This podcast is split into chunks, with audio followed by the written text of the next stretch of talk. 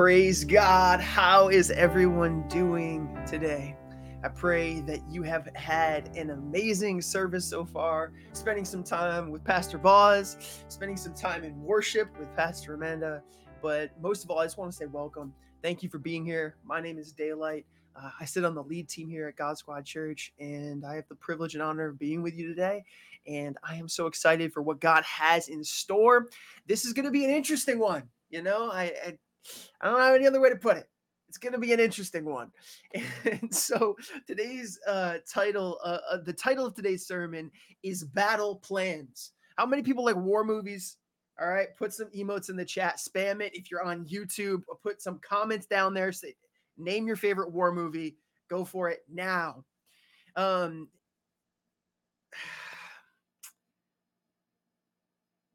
Battles are a weird thing, right? And often, like,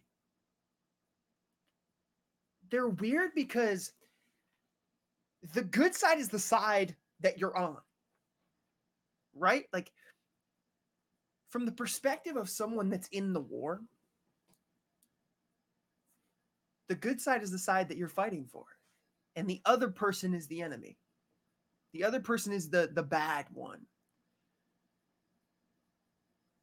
But no matter what, when you pull back and you take a look down on the battlefield and you're not a part of either side, there's usually a pretty effective truth that runs, that like someone could step back and be like, well, this battle shouldn't be won. That person shouldn't have invaded that person's land, or that person shouldn't have went to war because of X, Y, Z. And we can kind of really see it from an outside perspective of, and history alone. Like when we read history books, like there's always like the good guy, even if they lost, and there's always the bad guy. But when you're in the battle, I don't think that we can recognize always our part, that we can recognize that maybe we're on the wrong side, or maybe we're on the right side. And I guess that's the hope for many of us. And the reason I'm talking about that today is because today we're talking about the battle for your soul, really. The battle in which wages for you as a human being. The battle that's been waging since Adam and Eve ate from the forbidden fruit of good and evil, right? Since sin entered the world. And really, it even happened before that, because there was a story in the Bible where basically one of the angels wanted to become God, and he deceived 1/3 of heaven, other angels, to also seek the power that was God's alone. And they fell. And that happened before sin technically ever entered the world. There was a tempter. Right? There was someone trying to tempt us to sin.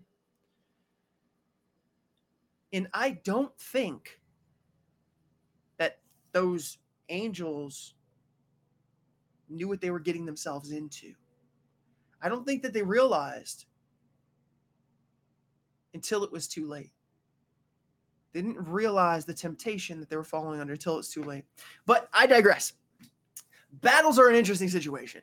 Like looking down from over a battlefield, I don't know. I've been obsessed with certain kinds of games in my life, and certain kind of like board games that have to do with like grand battles, right? Like one of my favorite, like when I went to the ultimate nerddom, all right? This is like ultimate nerd.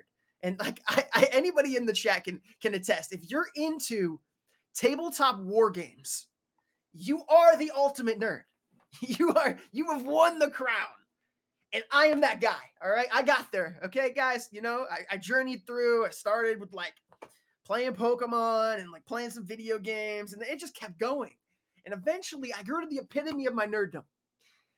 And if you play tabletop war games, you're the best. We're the kings of the nerds, all right? And so I love them, though, the deep strategy, watching a battle wage on and seeing what could have been done better and how it maneuvers. And it just captivated my attention. And there's a battle going on for your soul. There's a battle going on for the intricacy of where you're going to place, really better yet, who you're going to place as your God.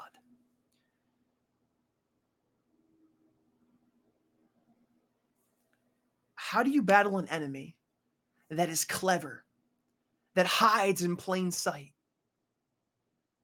and that would love to see you utterly destroyed, and will use any means necessary? There is no rules of engagement with the enemy we fight against.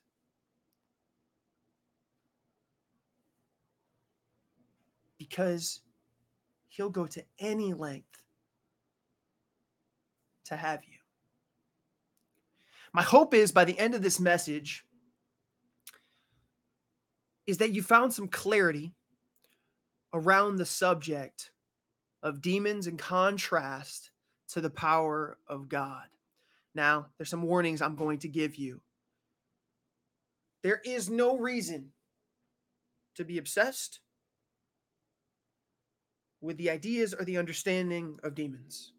Honestly, it should not take up your time. But I do think that you have to have a base knowledge to understand the scriptures in the Bible. You have to understand what is happening so that you can understand the word of God in a more clear way. And so as we're going through this, I hope that you gain clarity for that and that you gain an understanding that there is an option in this life that lives in diametric opposition to each other.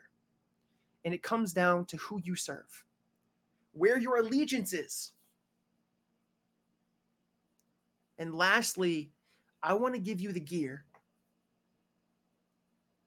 the equipment to face that battle well. Now, this sermon, in homage to one of my mentors in life, he says it this way: this sermon is for believing believers. And what I mean by that is we're going to be talking about things like the supernatural. We're going to be talking about things that are hard to understand if you're skeptical. They're hard to understand if you're blind to the fact that we live in a physical world that also has supernatural things happening in an invisible place. It's hard. It's difficult to understand, but that's what we're going to be talking about today. So today's sermon is for believing believers. And I know that that's a funny way to say it, but that's the best way that I can surmise it. But I want to give you this gear and this equipment because it matters. We've all played World of Warcraft. Soon, you know, if you bought the high pack, the medium or best pack, you already have access to a very gear-driven game called maybe Diablo 4? Anybody?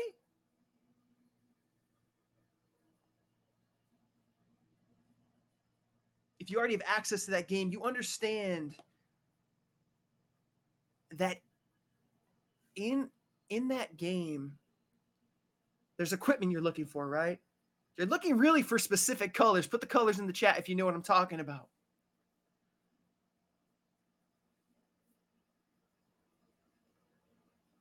You're looking for gear to make your stats better. You're looking for gear so that you can become more powerful, right? So that you can conquer the enemies that lie ahead. And the interesting thing in the Diablo games is, like, I played a lot of Diablo 2 back in the day, and I'm not going to lie to you, I have a pretty bad memory, but we used to do Diablo runs, right? Where you're just running against the devil over and over again. You're just trying to beat him over and over again to get better gear. And I remember a couple items being like insane, and I'm not going to remember what they are because I'm a noob, but I think one was a staff, and I really do want to stick by that. And so what you understand though is when you run into Diablo, you're looking for gear. You're looking for equipment to make your character better so he can be resistant against the things that are going to come against you. So another hope of this sermon today is that you leave this sermon with the ability to be. I can't put the equipment on for you. I can't control you. I can't walk over and pick it up off the ground like that topaz, that flawed gem. I can't do it for you. You have to do it yourself. But I do want to give you the equipment, that you need in order to prevail against the enemy, against a real enemy that isn't in pixel form. Many of you in World of Warcraft would understand this reference pretty easily. Like, you're looking for your glaives. You know, you're looking for the weapons and the armor that are going to allow you to have that eye level that is just, that eye level will help you get those pushing keys type of gear. That world's first type of gear. And as we dive deeper into this sermon, I want that to be the reality of your IRL person. I want that to be able to be your reality. Before we start, we got to get a little history. We have to have a little bit of an understanding of what I'm talking about and what it means, what it looks like, because without that, you're going to be a little lost. So what are demons? Demons are fallen angels. They're created by God by a choice. They were created by God. Angels are created by God, but they had one choice, and that choice was to be with him or without him. There is no redemption for angels, period. That's what separates us from angels. We have the ability to be redeemed after we make a choice that is against God. Angels do not. Which there is the entire story of the prodigal son and the return and how beautiful that is. Well, angels don't have that story because that's not what they were created for. They were created and intended for a very distinct purpose, and that was to glorify and worship God continually. That's why they were created. Well, demons said, deceived by the devil, Satan, they said, you know what? I want his role. And they looked and pointed at God and said, I want to be him. And boom, they made their choice, cast it out of heaven. Now, the Bible warns of Satan's grave threat to humanity by referring to him as the god of this age. You can see that in 2 Corinthians 4:4. It says, who prowls the earth looking for someone to devour. That's in 1 Peter 5:8. Demons are no less dangerous as the Bible describes them as impure spirits in Mark 1:27, deceiving spirits in 1 Kings 22:23. The powers of this dark world is another way they're described, and the spiritual forces of evil. And you can see that in Ephesians 6:12. They're also referred to as Satan's angels in Revelation 12:9. I don't know about you, but I feel like they made a mistake. They traded in being an angel of God to an angel of a snake, like of a cursed being, of a tempter. Like, I don't know what they were thinking, but that's the choice they made. So you have to understand all of that to understand what we're going to jump into. The Bible tells us that Satan and his demons can inflict harm on earth by possessing people to cause them physical and spiritual harm. We see that in Matthew 12:22 and Mark 5:1-20, and to make them do evil. You can see that in Luke 22:3-4. Binding the minds of unbelievers so that they cannot see the light of the gospel is another way that they can inflict harm. They deceive people by disguising themselves as servants of righteousness, promoting false doctrine, and performing signs to deceive humans, and also by tormenting believers. You can see that in 2 Corinthians 12:7. If anybody's interested in my notes, or having those scripture references available, I would happily give them to you. Just send me a message on Discord. Now we're going to jump into the meat of what we're talking about today. I know a lot of you had to know that stuff. You have to understand the position of these things in the world and why they matter to you as a Christian or someone seeking Jesus or trying to understand better Christianity and what following God is like.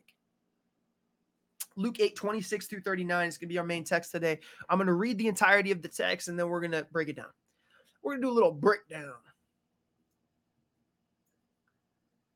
It starts off, then they sailed to the region of Gerasenes, which is opposite of Galilee. This happened right after a huge storm where Jesus basically was like, yo, apostles, you need to get your faith up.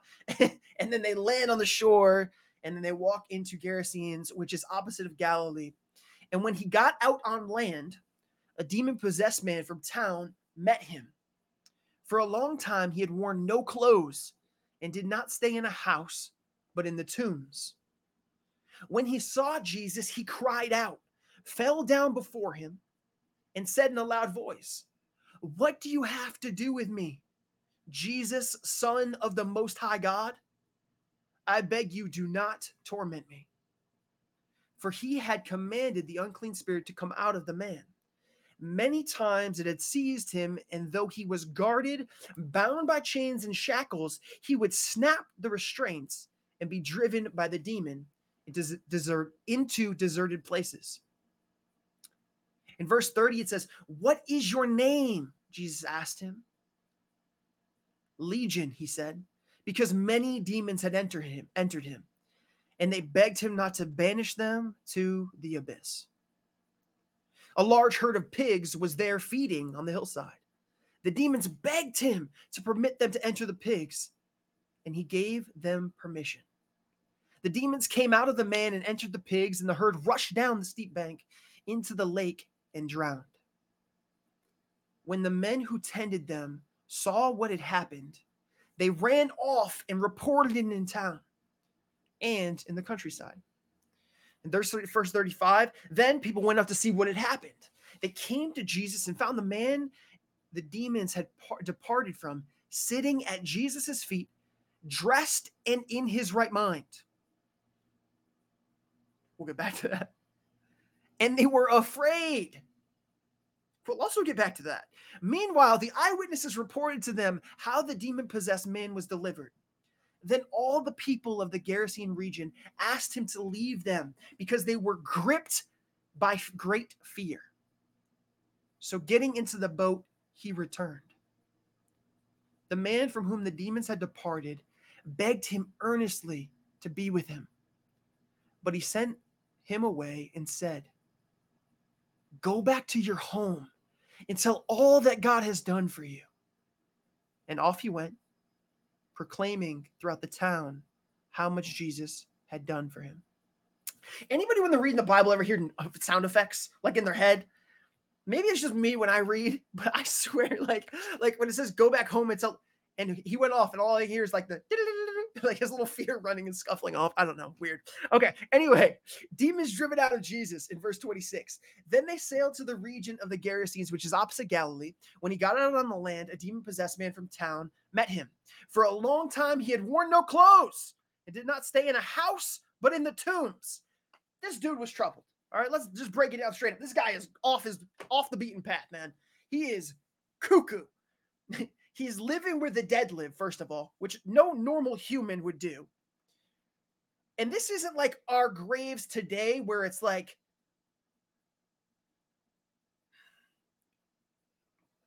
I don't know how I want to say that. This place would have been stinking. It would have been a bad place to be. You wouldn't want to have been around here. It just would not have been ideal. It was oftentimes carts of people waiting to be buried, and they would start to decay. This is not the place that people wanted to be. What I find funny in this is the fact that it says, for a long time, he had worn no clothes. My man was just out here butt naked. I'm going to be honest with you guys. He was out here. Which was weird, which is still weird today, because decency still lives in the mind of many.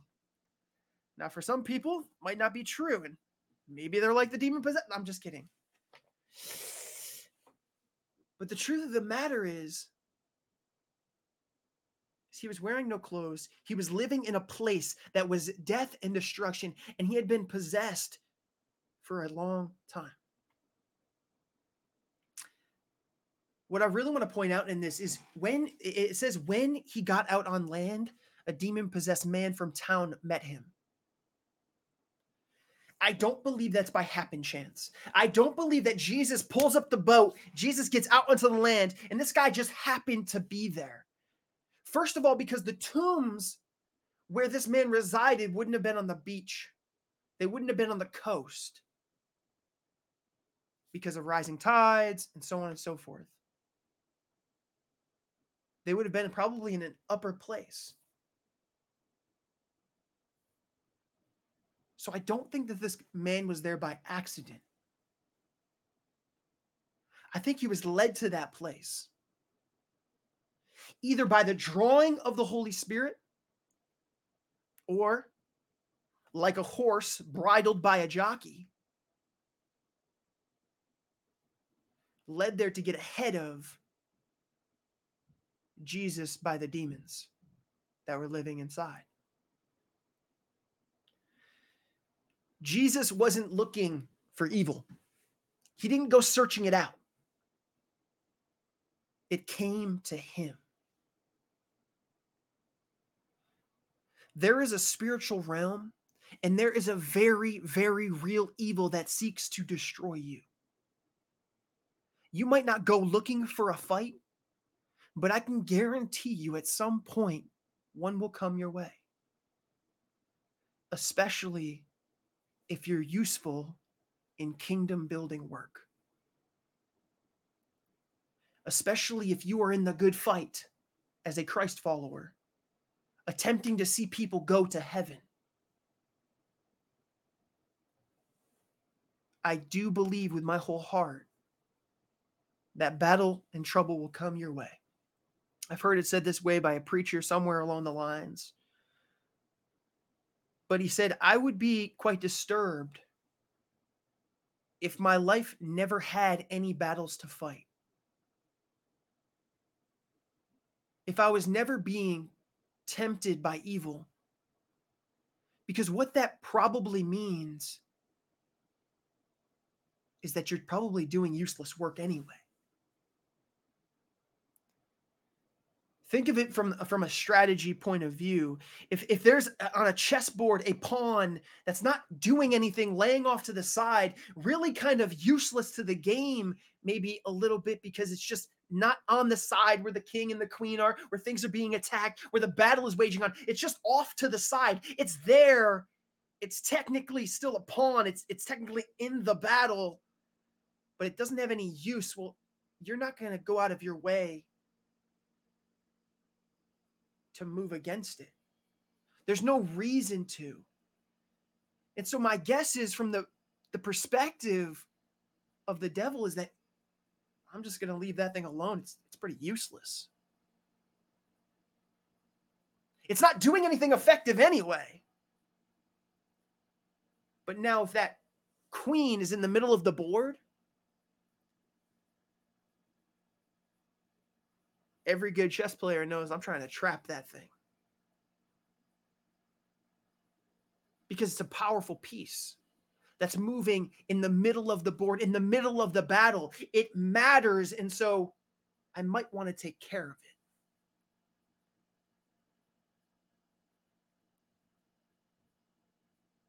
Jesus wasn't looking for evil, but it came and found him. The thing is he possessed the power to deal with it. He possessed the power to deal with a situation that he did not go looking for. The same power that lives in Jesus lives in every single person that call him Lord, that call him God, that surrender to him. You have the same power living in you that is present in Jesus.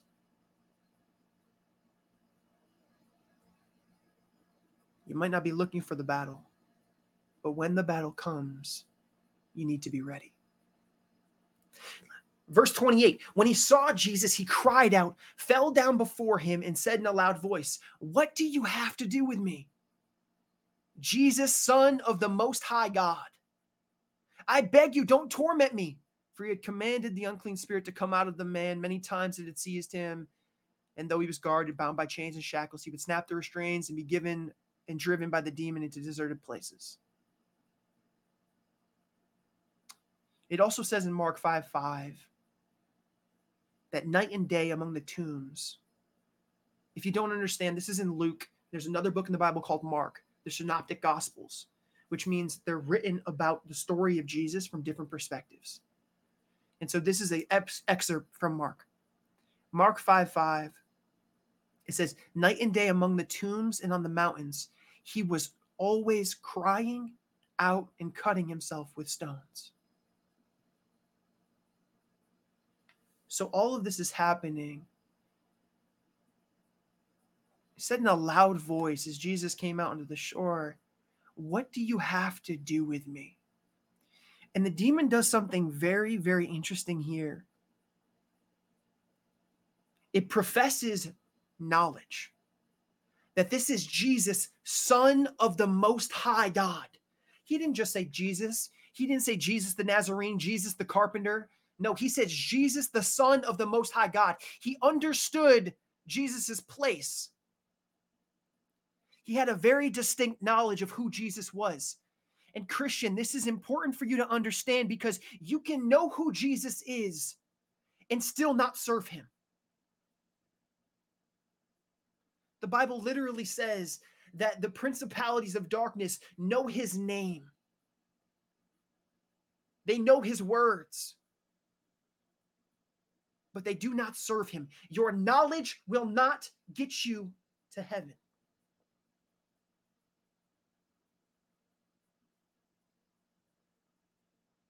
A Christian means a Christ follower. It means we have to be following along.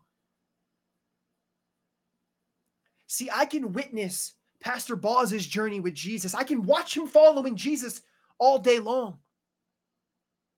But if I never personally pick up my cross and follow after him, I can never have the same relationship. Just because you are a witness of his power does not mean you know his power. Does not mean that you've accepted his power in your life. Another thing interesting here is this demon was trying to play into the fact that there was some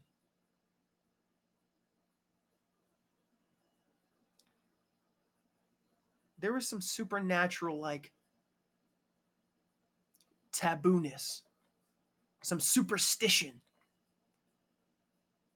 that someone could control you. So in this day and age, there was a superstition that someone could control you if they knew your full name. And so as much as this demon was making it understood to Jesus that he knew who he was, he was trying to play into the fears of the people around. Oh no, they know his name. Jesus wasn't affected at all.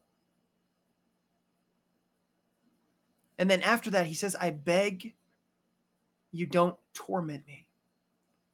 Because it said Jesus was moving him out of the house he was living in, which was that man. And the tormenting came because he would have to be removed from that place. There was an eviction notice, and it wasn't 30 days. He commanded the unclean spirit to come out of the man. And it doesn't talk about how the spirit came out of him right here. And I think it's interesting because it goes on to let you understand the context of how crazy this guy was, how strong he was, that he would be breaking shackles, that he'd be chained and restrained, and that he couldn't even be restrained by the guards and by multiple men. It was a display of how easily God could command that powerful person to move, and he would move. To jump, and he would jump. This is a good comparison of how infinite God's power is compared to the power of the devil, of the evil one, of demons.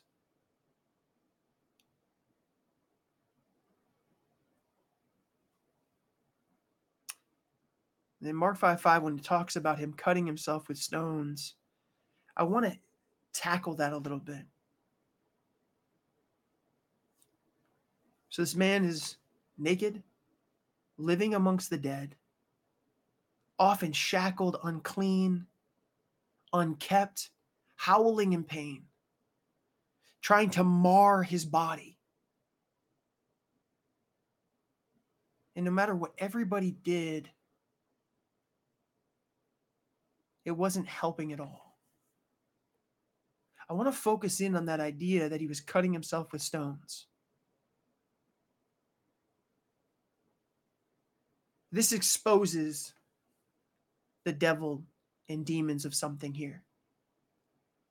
It exposes the fact that demons hate the image of God. Because you are an image bearer. You were created in the image of God. So just like when people get mad at a nation, they burn flags because it represents that nation. You are a representation of God. And those demons are seeking to destroy that temple, to destroy that image, because they hate it. And it stands for their destruction. It is a reminder of who they once served and who they now serve and how they have already lost. And that their path leads to an utter demise. I find it telling that when powers of darkness are at work, there is a mutilation of the body involved. There is often an attempt to destroy the image in which God created you. Imagine all the ways this happens in society today. Imagine all the ways that people mutilate their bodies. Imagine all the ways we try to destroy the image in which we are created.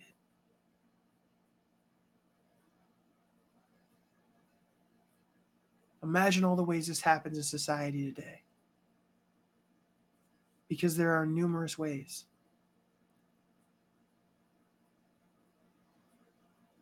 I don't find it by happenstance. I don't find it by accident. I think that the spirit of this age, I think the powers of evil and death would love to see you marring the image of God, trying to destroy your body.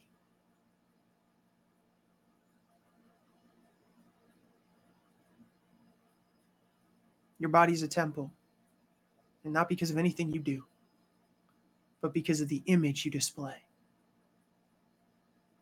You're created in his image. In verse 30, what is your name? Jesus asked him. Legion, he said, because many demons had entered him, and they begged him not to banish them to the abyss. I love this because Jesus is doing something here that's pretty culturally relevant. And during this day and age, they thought in order to exorcise a demon from someone, to get a demon out of someone who was possessed, they thought that you had to know the name of the demon. So Jesus is playing into the understanding of their practices at the time. I don't think in any way, shape, or form Jesus needed to know the name. I think he did so, though, to really allow the people to understand what he was doing, to allow them in on understanding the gravity of the situation. I also think he did this to show the power of how many demons were inside this man, that it wasn't just a one-on-one fight, so to speak. The demon replies back, his name is Legion, he said, because many demons had entered him, they begged him not to banish them to the abyss. He uses the word Legion, which is interesting. I don't think that was the name of the demon. What I think is the demon was trying a scare tactic, because there were about 6,000 soldiers in a Roman legion. And I think that the demon was making a spectacle for the crowd so that they would shudder in fear. I think he was trying to make a shudder. He was making one last contrite attempt to scare Jesus off. Was there 6,000 spirits? I don't know. But there were definitely a lot. And we can see this by the context of them being cast into the pigs and that whole herd, a large herd, running into the water. Why would the demon say this? I really do believe it was an attempt to strike fear. That he thought that he could strike fear by showing that Jesus was overwhelmed by the number. That he was outmatched and outnumbered.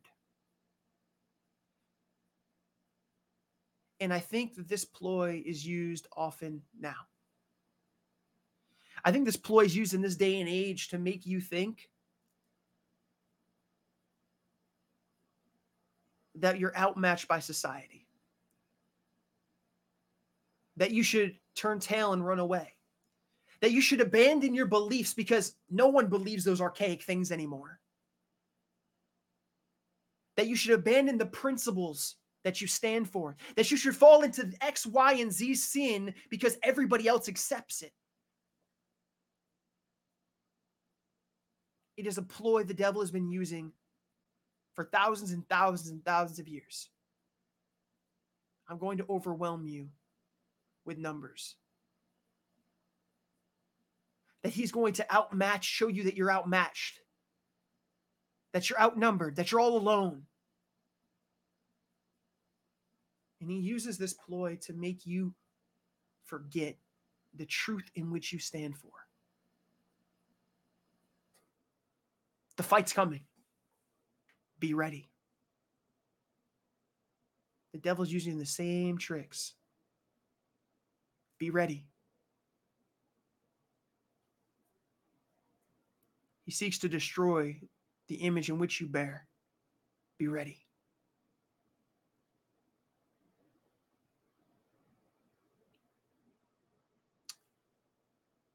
The second part of that verse where it says, and begged him not to banish them to the abyss. This word isn't used that often, but it's used a few times. And one of those times is in the book of Revelation, which is once again telling that the demons understand what's going to happen. They already know the plan. They already understand that they're powerless against God. They're just hoping to snag as many as possible to create as much chaos as possible. And you can see that again, as they're just willing to go into a herd of pigs and kill them. That when they don't have a human host, they're willing to just jump into an animal. This is important because they understand that they're already destined to the abyss. And they beg the Lord not to send them there now. Now, God did not send them there because he thought it would be a kind thing to do for them. That's not why that happened. There's much more indicative things that we'll take a look at. And just because the demons know that that's their eventual heading, they didn't want it to be now. They wanted to be able to use the sin of humans as a playground for longer. They weren't excited about the fact that this might be their end. In verse 32, it says, a large herd of pigs was there feeding on the hillside. The demons begged him to permit them to enter the pigs, and he gave them permission. The demons came out of the man and had entered the pigs, and the herd rushed down the steep bank into the lake and drowned. When the men who tended them saw what had happened, they ran off and reported it in town and in the countryside. I had a little bit of a hard time understanding this exactly, rereading it. Why would Jesus give them permission, right? Why wouldn't he just send them into the abyss? And so I had to take some time and really understand why this would happen. I think there's two things here. I think Jesus gave them permission as a visible sign of his power.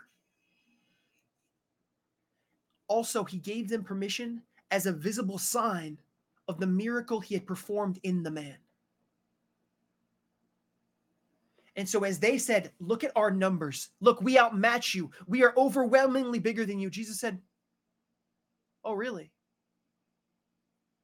And to show every single person that what they said was true and it mattered not in the most significant way.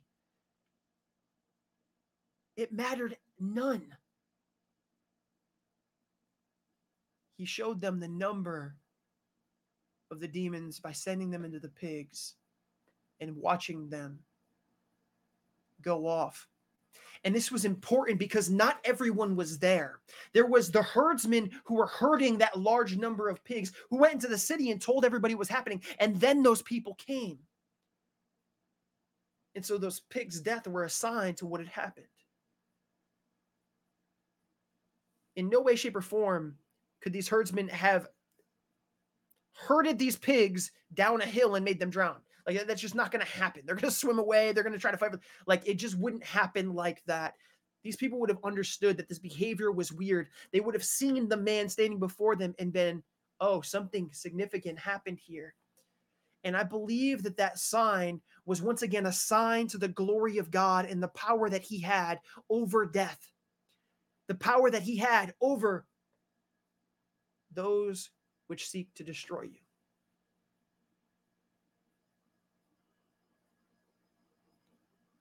It was to stamp the miracle that God had performed. In verse 35, then people went out to see what had happened. They came to Jesus and found the man the demons had departed from sitting at Jesus' feet, dressed and in his right mind. He's dressed now, ladies and gentlemen. Let's give it up for the man. Come on. Let's get some hype in the chat. Put some clothes on. But more so, he's in his right mind. That in a second, Jesus took someone that was absolutely bat crazy, nuts, off his kilter. And in a moment, corrected his mind. But those clothes were an outward sign that, oh, wait, maybe Bob's normal.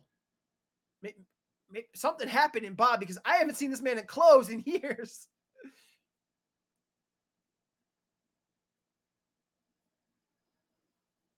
By the way, chat, keep your clothes on. It's good for you.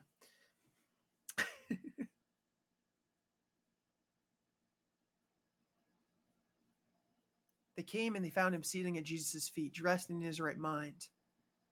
And they were afraid.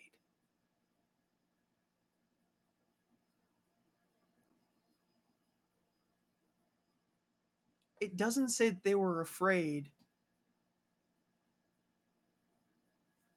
when he was a lunatic, cutting himself, screaming out in terror, needing to be chained down so he wouldn't run off into the wilderness. They weren't scared when he would want to live among the dead. They weren't scared when he would do all of these other things. They were scared when they saw him right.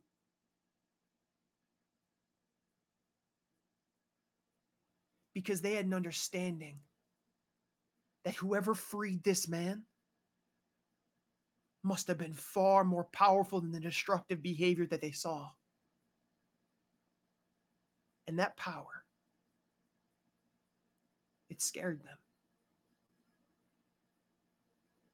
Because they thought that that demon-possessed man was already so powerful.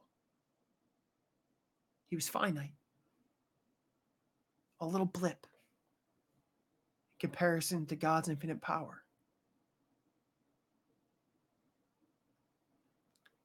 Meanwhile, the eyewitnesses reported to them how the demon-possessed man was delivered.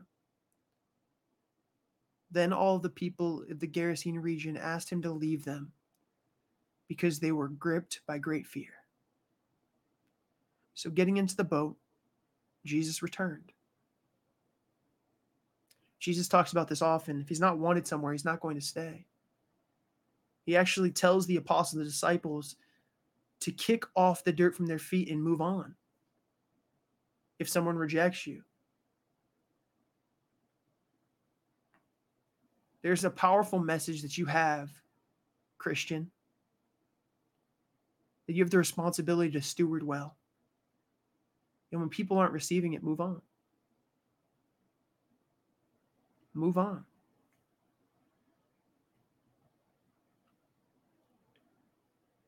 Jesus never once feared.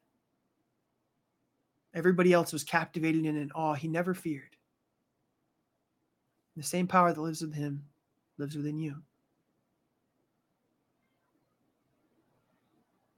And when people see change in you, when they see you go from crazy to in right mind, when they see you go from sinful behavior to free, so many people will meet you with the same exact regard. They're going to be in fear. That's not who you always were. That's not the guy I know.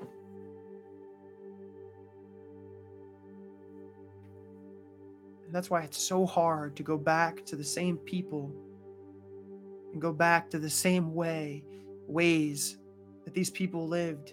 Because when you're changed by God,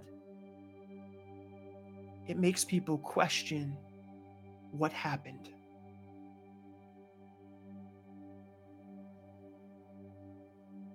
When God frees people, like he freed this demon-possessed man, when he frees you from all the sin that you've been living in and you start to live righteously, people will be skeptical. People will have fear because they have fear for what is not known. It was easy because they understood that the behavior of the demon-possessed man was predictable. They had seen it for years. It was okay. Like they could understand it. They could build their lives around it. But when there is great change, when there is great change in you, people will be scared. They will be skeptical. They will be unsure. Don't let that scare you. Don't let that change you. Don't let that be the temptation that leads you back into the life of sin. The man whom the demons had departed begged him earnestly to be with him. But he sent him away and said, "Go back to your home and tell all that God has done for you." And off he went, proclaiming throughout the town how much Jesus had done for him. I love that. I ain't gonna lie. I aspire to that. I aspire to be so in love with God. I aspire to be desire so much to be with God that he's like, "All right, I'm in. You gotta go. It's time to go get something done." Like, no, I understand your love, TJ, but it's time to actually go do something. I'll be like, "But God, I'm here with you." He's like, no, you gotta go. I want to be that in love with God.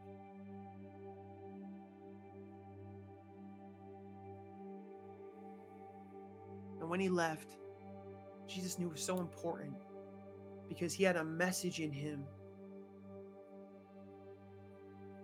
He had a testimony, a witness of such a great, powerful act of God and what it looks like to go from dead in your sin to alive in your freedom.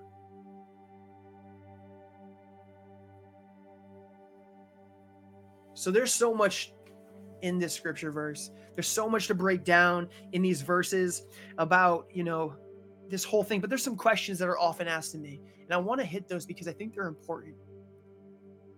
Often it's asked, can a Christian be demon possessed? The simple answer is no. It's that simple.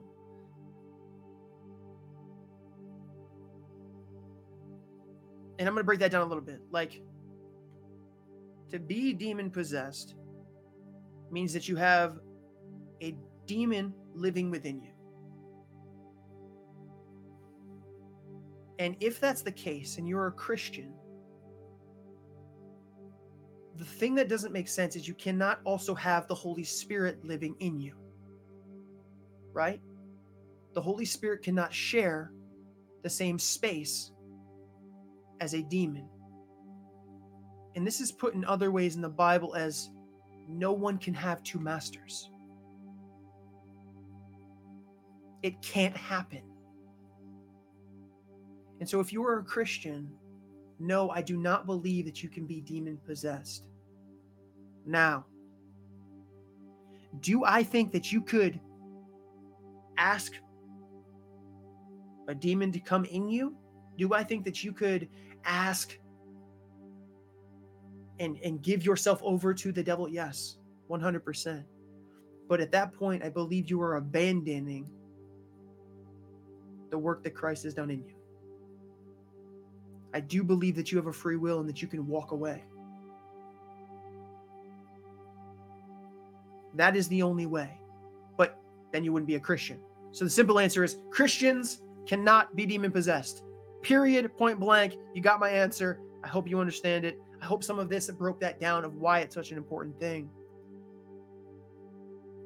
But hear this.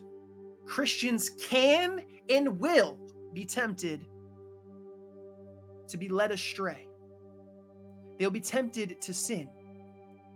You see this in Jesus's walk when he's tempted by the devil himself.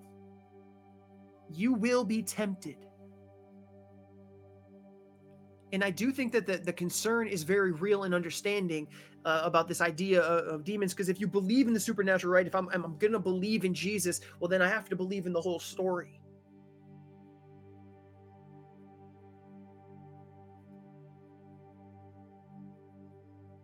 In commissioning the apostles to spread the good news, Jesus specifically gave the apostles and the other disciples authority to drive out all demons in Luke 9:1.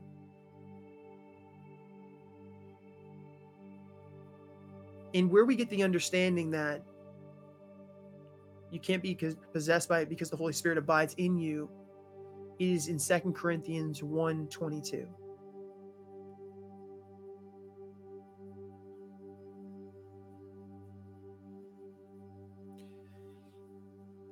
And the truth of the matter is there's a clear way to thwart off the effects or the attempts of the devil to lure you into sin.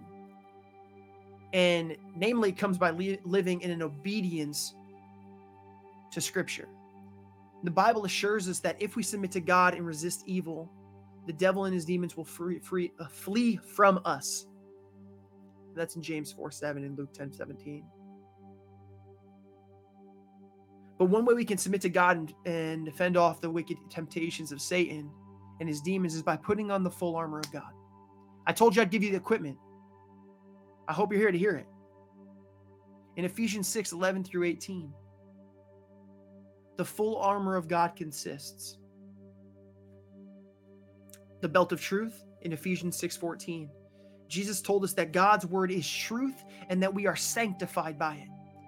Since the devil is the father of lies and the demons act in his name, we combat these lies and these corrupt forces by arming ourselves with the knowledge of God's truth.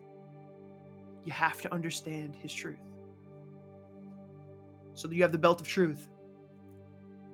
You have the breastplate of righteousness in Ephesians 6:14. When we align our actions with scriptural instruction, we maintain our righteousness. This moral obedience is powerful, guarding our heart against situations that might hurt us in the long run or lead us to hurt others. You see that in Proverbs 4:23. When we become lax in holding up our righteous behavior, we open the door for sin to creep in. The gospel of peace is another piece of equipment. When we're at peace, we're free from disturbance and conflict. By practicing forgiveness with one another and placing our worries at the foot of the cross, we are better able to stand firm against any evil that comes our way. You have the shield of faith. Where's Pastor AJ at? He loves his shields. The shield of faith, Ephesians 6:16. When we seek God's face in our life instead of his hand, we grow in faith and better shield ourselves from the attack of dark forces. The face of God represents his presence, seeking his face. God assures us that when we continually seek his presence in our life, despite our circumstances, everything we need will be given to us. You see that in Matthew 6, 31 through 33. The helmet of salvation in Ephesians 6:17. A helmet is the last thing soldiers put on before stepping out onto the battlefield. The helmet protects the command center, and that is the mind or the head. If the command center gets injured, all of the other armor of the soldier and body becomes useless. Likewise, demon forces know that our mind is the battlefield, susceptible to sinful suggestions, doubt, and deceit. And when we focus on our thoughts, on that of our salvation that Jesus gave us through his crucifixion and his resurrection, we demolish the arguments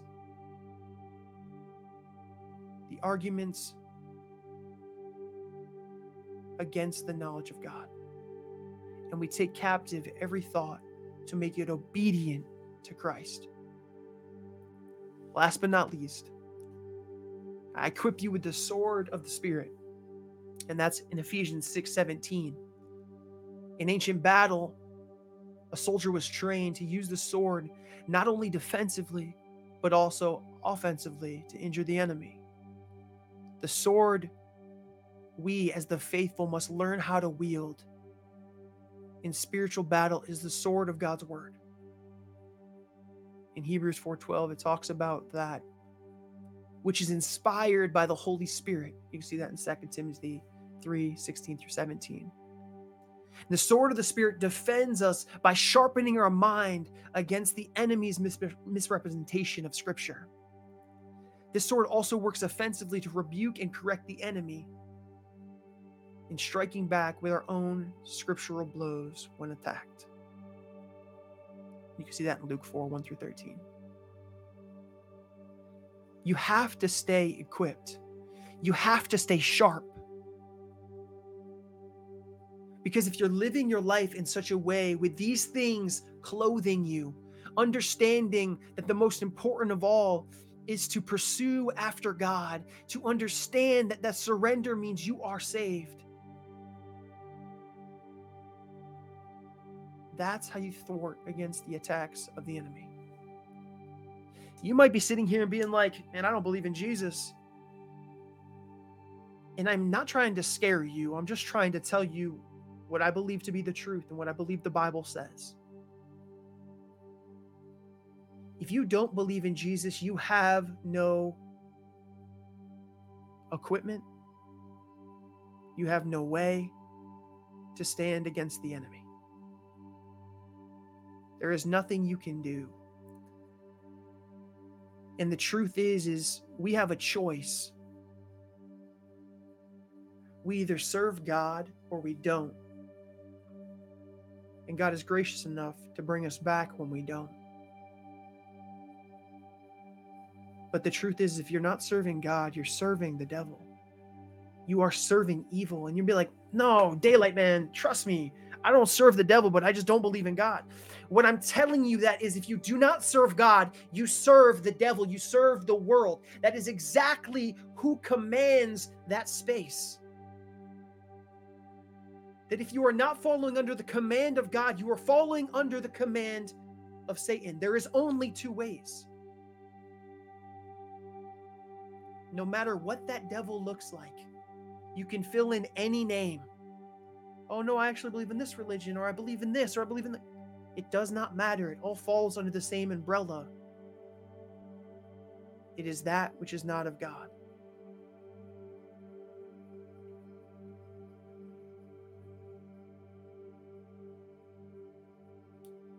Whether you realize it or not, you have a king. Whether you've named him or not, you have a king that you let reign in your soul. You're fighting against a spiritual war. Ephesians 6:12, it says, "For we do not fight against flesh and blood, but against the rulers, against the authorities, against the cosmic powers over his present darkness, against the spiritual forces of evil."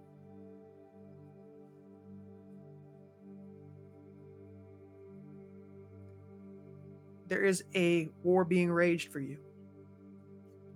Fortunately, Jesus already has the victory.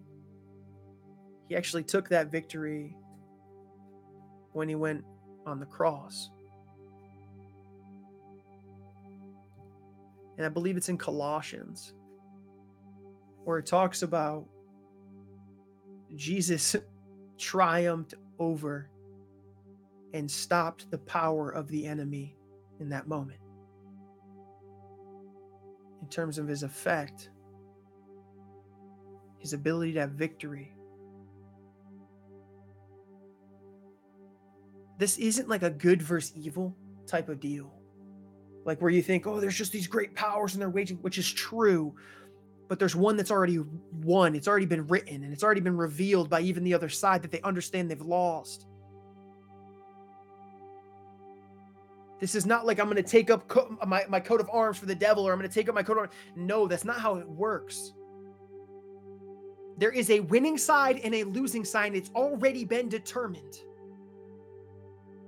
But you do serve one of those sides. And why it matters is because you have value. And you simply have value, and you are simply loved because you are his. That in the end, you are God's. He did create you. Jesus did die for you.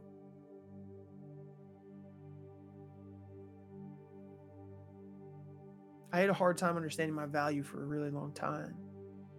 I really did.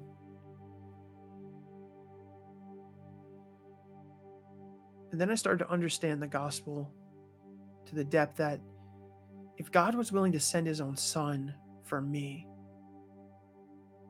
because he cared for me so much, that he was willing to leave the 99 and go and search for me, that I obviously have value. And it's reinforced by the fact that there is another side that is fighting for you. It's fighting to tempt you, to pull you away from God, meaning that you have value.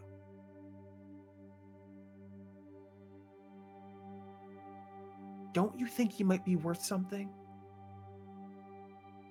If there's a devil who's trying to steal you and a God who wants you, you have value, you're worth something. So you have to protect that value with that equipment, with that armor, with that sword, with that truth. It's an important battle that needs to be fought. And it's real, Christian. It's real. I hope that you feel equipped. I hope that the Lord has opened your eyes to some things maybe you didn't even realize in your own life.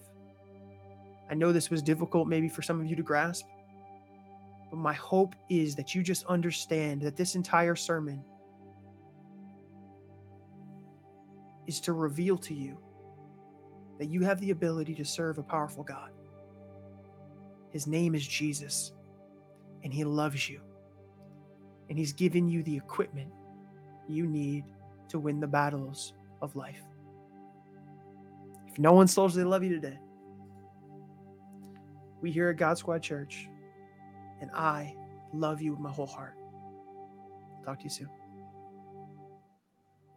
What an amazing message that Pastor Daylight just gave to us just now. As he was going through it, I think one of the most powerful things that I was listening to is the fact that there is no in-between of serving, right? You can't serve, you're either serving Jesus or you're serving Satan, right? There's no in-between there. No matter what it is, a part of the world, whether you're serving money, your job, even your family, your spouse, right? Serving those things and putting your heart, like obviously, you need to take care of things in life, obviously, but serving them is a big deal. And so serving Jesus, and the fact that when we do serve Jesus, we can put on that equipment. We have the shield of faith, right? We have the gospel shoes. We have the belt of truth. We have the entire armor of God to be able to put on every single day of our lives to be able to protect us every single day. And so I hope that you guys got a lot out of it today. I hope that it maybe some of you, maybe your relationship with Jesus right now is just not that strong. Maybe it's something where you've been kind of, what's a good word for it? I had an old pastor. He used to say waffling, right? Going back and forth between different things. Maybe your relationship with Jesus lately though hasn't been all that strong. You're realizing there's certain things that you've been serving other than Jesus. You've been allowing allowing the enemy to get a foothold in your life in certain areas. And that happens. But hey, I want to let you know that no matter at whatever time, Pastor Daylight explained this as well, Jesus is always there. He's always there waiting for you to come back. And so maybe you listened to this message today, and maybe this was the first time that you heard about the gospel of Jesus Christ, the fact that he came to this earth, that he lived a perfect and pure life, that he died on the cross for you, and that he rose from the dead. And maybe this is the first time that you heard about this love and this peace and the fact that you can put on this armor. Hey, we want to celebrate with you if you gave your heart to Jesus today. And that's as simple as it is. It's surrendering your life to Jesus. There's nothing that you can do. There's no righteousness like peak that you need to hit, not to get everything right in your life to come to know him. The greatest thing about salvation with Jesus is that it's not on our side. That debt has already been paid for you by Jesus. And all you need to do is you just need to surrender your life to him. And so if you did that today, or maybe you rededicated your life, like I said before, you had this time in your life where you were not so strong in your faith. You've been going through this season where you've been serving something other than God. Hey, maybe you wanted to rededicate your life today, and we want to celebrate with you as well. So if you did rededicate your life, or if you gave your life to Jesus for the first time today, hey, like I said, congratulations. We want to celebrate with you. And if you did do that today, I would actually encourage you to do something, because we want to walk on this journey with you. So if you made that decision today, if somebody can type !connect in the chat, just fill out that form. We want to be able to pray for you. We want to be able to walk with you on this journey. It's an absolutely amazing journey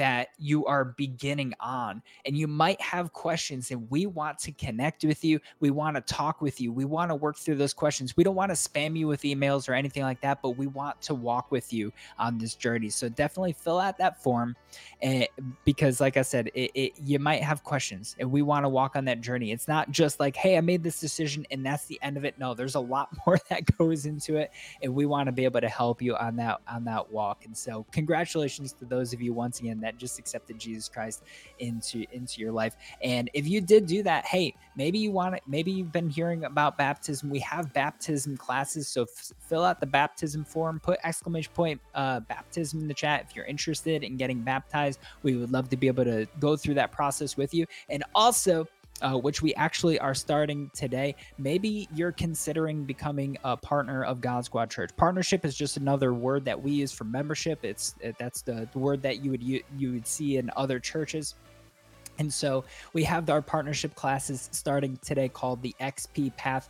Right after church, about 10 to 15 minutes after, we're going to be starting that class. So definitely jump into the Discord and sign up for it. You need to register for it to be able to be a part of that class. So if you want to be a part of that, you can register for that. We're going to be starting the first week of our classes today, which I'm super, super excited about.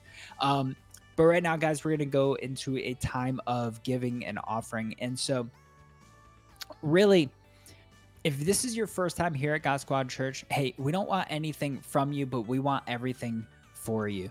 And I want to let you know that giving it's a powerful thing, honestly. It is a way that we can worship God. I think that it can be at a lot of times a test of our faith, a test of how much we are willing to sacrifice as well at times. And the fact of the matter is the Bible talks about giving, right? God doesn't need our money, right? It's just green paper for us. But for God, he doesn't need our money. And but the fact of the matter is for us, that is a necessity in our lives. And what the Bible talks about when we're giving sacrificially, it says that God is going to continue to bless you. He's going to provide for you, that he's actually not just going to bless you, but that he's going to bless you abundantly. And in the Bible, he even says, test me in this, that if you give, I'm going to provide for you and I'm going to bless you abundantly. And so we believe here at God Squad Church in giving. And so if you call God Squad Church your home church, hey, I want to challenge you and encourage you to give out of faithfulness and to give with a glad heart as well. The Bible talks about giving with a glad heart, not giving where you're kind of trying to hold back your money, right? Giving with a glad heart, knowing and expecting that God is going to do something great with what you are giving. When you give, it allows us to do everything that we do here at God Squad Church, from our services to our conventions that we have, to all the different things like the XP groups that we have, the small groups. Everything that we do here at God Squad Church, it's because of your faithfulness and generosity. And so I wanted to thank you once again for your faithfulness and generosity. If you are giving, there's multiple safe and secure ways that you can give to God Squad Church. You can go into the panels below and click on the give link. Somebody wants to put, oh, it's already in there, !give. Look at that. You can use that as well. You can go to our website at godsquadchurch.com/give. That will allow you to give recurring monthly or weekly givings, as well as just a one-time donation if that's what you feel called to do. And then finally, you can also use text to give by texting any amount to the number 84321. The first time that you do it, it's going to go through a couple of different processes to get you set up on there. It takes like 30 seconds to a minute or something like that. But if you're a U.S. resident, you can text any amount to number 84321. But once again, I want to thank you for your faithfulness and your generosity as well. Every penny counts. So thank you very much, you guys.